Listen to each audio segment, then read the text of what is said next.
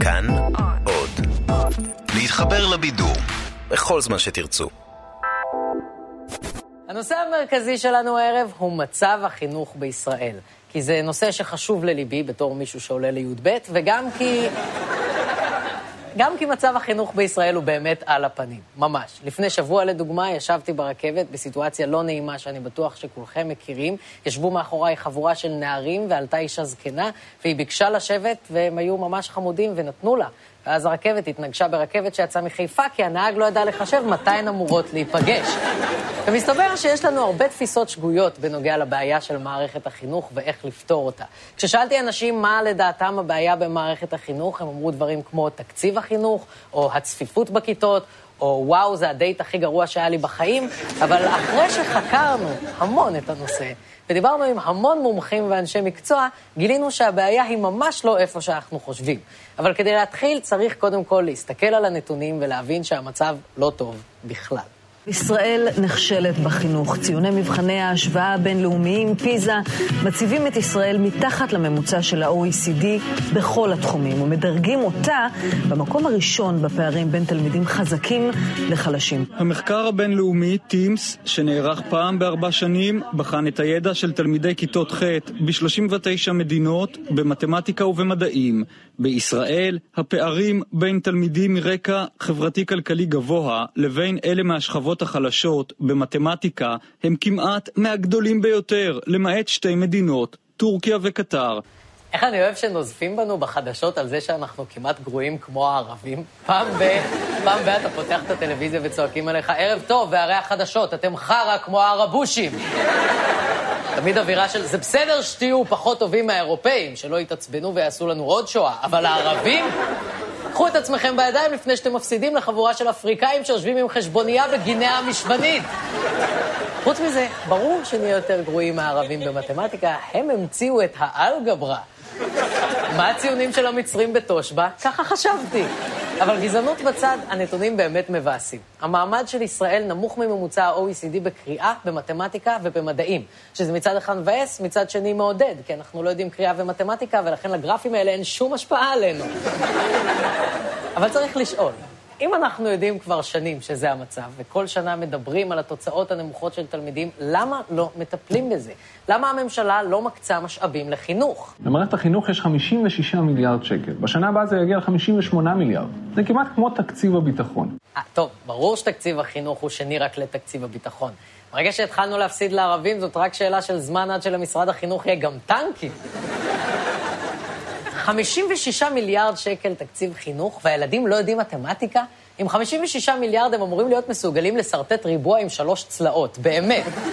הם אמורים להצליח לספור עד אינסוף ולחלק את התוצאה ב0. לא מעניין אותי. עם 56 מיליארד שקל תקציב, אנחנו אמורים לגייס את המורים הכי טובים ולשלם להם הרבה מאוד כסף. ועם כל כך הרבה כסף, ש70% ממנו הולך למשכורות של מורים ומורות, כמה הם באמת מרוויחים? השכר הממוצע לעובדי הוראה עומד על 10,930 שקלים, כ-1,600 שקלים יותר מהשכר הממוצע למשרד שכיר במשק. נראה טוב? רק למראית עין. שכרו של המורה בשנת ההוראה הראשונה הוא רק 4,760 שקלים ממוצע, ורק אחרי 35 שנות ותק הוא יגיע לשכר של 16,000 שקלים.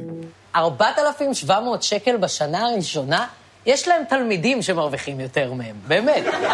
תחשבו על זה רגע, יש מצב שהמורה של הדי-ביטי מרוויחה 4,700 שקל בחודש.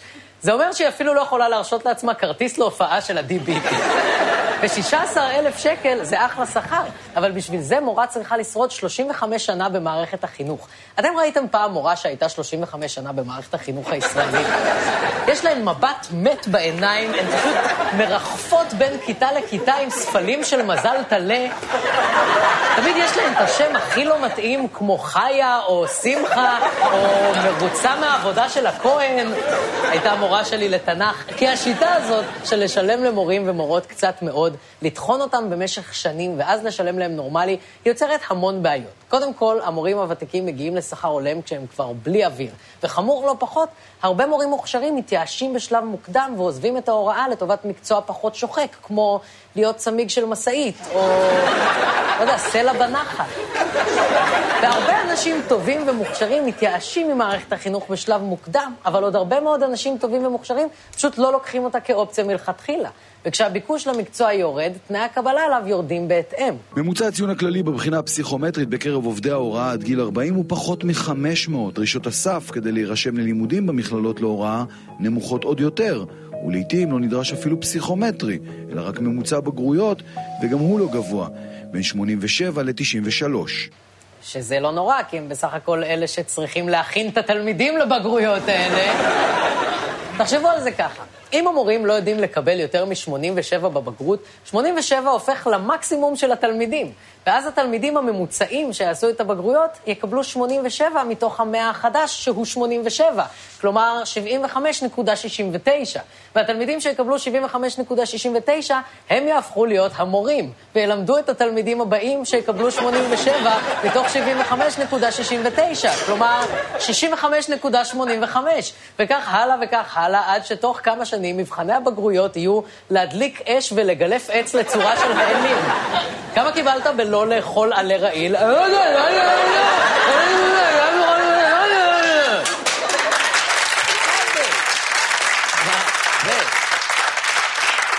המצב הזה שבו מורים ומורות מתוגמלים רק על סמך ותק ונשחקים עד שהם מגיעים לדרגת שכר הולמת, הוא דה פקטו גורם לירידה ברמת החינוך. ולא רק שהרמה של המורים לא גבוהה, גם מאוד קשה לנהל את מערך ההוראה הזה. ואולי הנתון הבא שמתפרסם כאן בפעם הראשונה, ממחיש בצורה הטובה ביותר את הכנפיים המקוצצות של מנהלי בתי הספר. בישראל עובדים כ-150,000 מורים קבועים. ב-2013 פוטרו 7, שנה לאחר מכן 9, ובשנת 2015 זינוק, 15%. וזה כולל את המורים שעשו עבירות פליליות, במילים אחרות, גרוע ככל שיהיה, כמעט בלתי אפשרי לפטר מורה. רק כדי שתבינו מה זה אומר, אם בית הספר הוגוורטס היה כפוף למערכת החינוך הישראלית, התלמידים עדיין היו לומדים עם גילדרוי לוקהרט השרלטן, דולורס אמברידג' המתעללת, ופרופסור קווירל שניסה לרצוח את הארי פוטר. הלורד וולדמורט יצא לו מהעורף, והוא עדיין היה מלמד שלח בתיכון מקיף יהוב. עכשיו, המצב הזה שבו המערכת מתגמלת אנשים רק לפי ותק ולא לפי איכות ההוראה, יוצר מערכת חינוך עם הרבה מורים לא טובים. ואני יודע שלא כיף להגיד את זה, אבל לצד מורים מדהימים שקוראים את התחת, יש מלא מורים גרועים. כולם יודעים את זה, אני פשוט היחיד שמעז להגיד את זה בטלוויזיה, כי אין לו ילדים. אגב, אם אנחנו כבר בזה, מר עגבניה זה יובל המבולבל בתחפושת. כן, אמרתי את זה. עכשיו, רצינו להראות לכם עד כמה התהליך של פיטורי מורים הוא מורכב ומסובך ומתיש, ונועד ליצור את המצב שזה בלתי אפשרי לפטר מורים. אבל זה פשוט הסבר משעמם למות. אם גדלתם במערכת החינוך הישראלית, לא תצליחו לעבור אותו בלי 20 מיליגרם ריטלין. אז מה שעשינו זה לקחנו את הסאונד מכתבת ערוץ 10 שמסבירה את הנושא, והלבשנו אותה על סרטונים של ילדים עושים שכונה בכיתות. כאשר המורה בסכנת פיטורים, הוא פונה לאיגוד המורים אליו הוא שייך, ומתחיל מאבק שבסופו בדרך כלל המורה ימשיך ללמד. וזה התהליך של פיטורים פדגוגיים של מורה בישראל. פנייה למנהל בית הספר, בדרך כלל על ידי רכז השכבה, העברת הפנייה ליועץ פנימי בבית הספר, שישתתף בשיעורי המורה נשוא התלונה, היועץ יעביר דיווח למפקחת בית הספר, גם היא תשתתף בכמה שיעורים של אותו מורה, ואחר כך תזמן אותו למשוב, שאחריו יתקיים שוב אותו תהליך. הכל כדי לבדוק אם המורה ישתפר. ואם לא, הוא יקרא למפקח המחוזי, ורק שם תעלה בפעם הראשונה האפשרות של פיטורים. אגב, הצילום האחרון כן היה מהכתבה המקורית. הנינג'ות הם מפקחים של משרד החינוך במחוז שפלה. עכשיו, אחד הגורמים למצב הזה שהמערכת מתגמלת ותק על פני כישורים ולא מאפשרת לפטר, זה ארגון המורים בראשותו של רן ארז. זה הארגון שמאגד כמעט את כל המורים בתיכונים, ומאיים ומוציא לפועל המון שביתות. זה הארגון שב-2007, כשאני הייתי בתיכון, ארגן את השביתה הגדולה של 64 ימים, כך שבזכות המורים למדתי את השיעור החשוב ביותר, לעונן. עכשיו, אם אתם תיכוניסטים או שיש לכם ילדים בתיכון, אתם מכירים את רן ארז. הוא האיש שמחליט אם הילד שלכם ילך מחר לבית ספר או שתהיה שביתה. כשרן ארז בטלוויזיה אתם יודעים שמחר בבוקר הילד שלכם יכול לקום ליום של סמים, אלכוהול ואלימות, או לחילופין לא ללכת לבית ספר. ורן ארז וארגון המורים, הם ממש לוקחים לקצה את היכולת להשבית את המערכת כדי לקבל את מה שהם רוצים. 10 שרי חינוך הספיקו להתחלף בתקופת כהונתו של רן ארז, עם רובם ניהל משאים ומתנים קשים מאוד. בתקופתה של יולי תמיר הראה המשבר הגדול מכולם. המאבק על הסכמי השכר הוביל את רן ארז להשבית את התיכונים ל-64 ימים. היום יולי תמיר מספרת לראשונה קצת על מה שהתרחש מאחורי הקלעים. ממש לפני שחתמנו על ההסכם עם הסתדרות מורים, רן ארז התקשר אליי והודיע לי שיש לי עד 6 בערב להחליט אם אני חותמת על ההסכם, ואם אני אחתום אז בעצם הוא ינהל קמפיין אישי. הוא הזכיר לי שהוא חיסל את לימור לבנת ושהוא יחסל גם אותי אם אני אעיז לעשות משהו שלא עולה בקנה אחד עם הדרישות שלו. כשדברים לא מסתדרים כפי שהוא רוצה, הוא מאיים, הוא צועק, הוא מתנהג בצורה מאוד גסת רוח. היו פעמים שיצאתי מהחדר ואמרתי לו, תחשוב רגע על איך שדיברת, וכשתירגע אני אכנס חזרה. תראו, אני לא אומרת, לרן יש פוטנציאל. לרן יש פוטנציאל. הוא פשוט ילד אגרסיבי, זה הכל. הנה עד כמה רן ארז הוא ילד אגרסיבי. במרץ לפני חודשיים היו בחירות לרשות ארגון המורים, וכשהוא הבין שהוא הולך להפסיד, רן ארז שינה את התקנון כדי לנצח. ביום הבחירות עצמו הוא שינה את סעיף 48 לתקנון הארגון, והוריד את סף הניצחון ל-60% במקום 66%. ואם זה לא מספיק, הוא הוסיף גם סעיף קטן א' שקובע שהאמור לעיל תקף במידה ומכריז היושב ראש סטופ נקודה נגעתי בלבן, ובלבד שלא היה תחת עדות שין קופרש או אצלי בצבעות ביד. עכשיו, כשאתה שולט בארגון 20 שנה ולא מאפשר לאף מורה אחר באמת להתמודד נגדך, אתה לא יכול לטעון שאתה פועל לטובת האינטרס של המורים. והדוגמה הזאת של יולי תמיר היא הדגמה מצוינת לאיך רן ארז וארגון המורים מכופפים את המערכת לאינטרסים הצרים שלהם. וכשהם לא מרשים למערכת לתגמל מורים או לפטר אותם, אנחנו נתקעים עם מערכת חינוך של 56 מיליארד שקל בשנה, שבה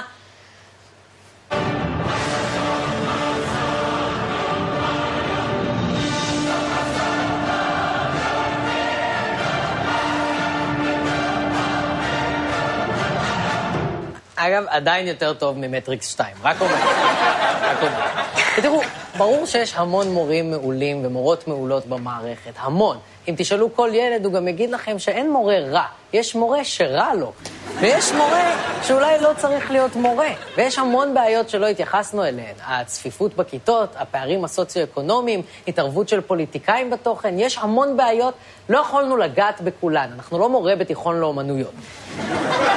אבל כן בחרנו להתמקד בדבר שבעינינו הוא הכי קריטי, וזה שהמערכת צריכה לשנות לחלוטין את היחס שלה למורים, כדי שאנשים שכן מתאימים להיות מורים יגיעו אליה ותוגמלו כמו שצריך, על סמך הכישרון שלהם. זה חשוב למורים ולהורים, אבל זה בעיקר חשוב לתלמידים, לילדים עצמם. חשבנו לעצמנו, למה לא לתת לילדים עצמם להגיד לכם את זה בעצמם? שתשמעו מהם כמה חשוב להם שיהיו להם מורים טובים. אז הזמנו הנה תלמידי תיכון מכל הארץ שיגידו לכם את זה בעצמם.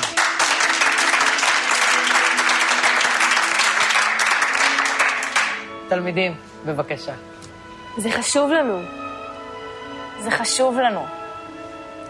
זה חשוב לנו. תום יאומו!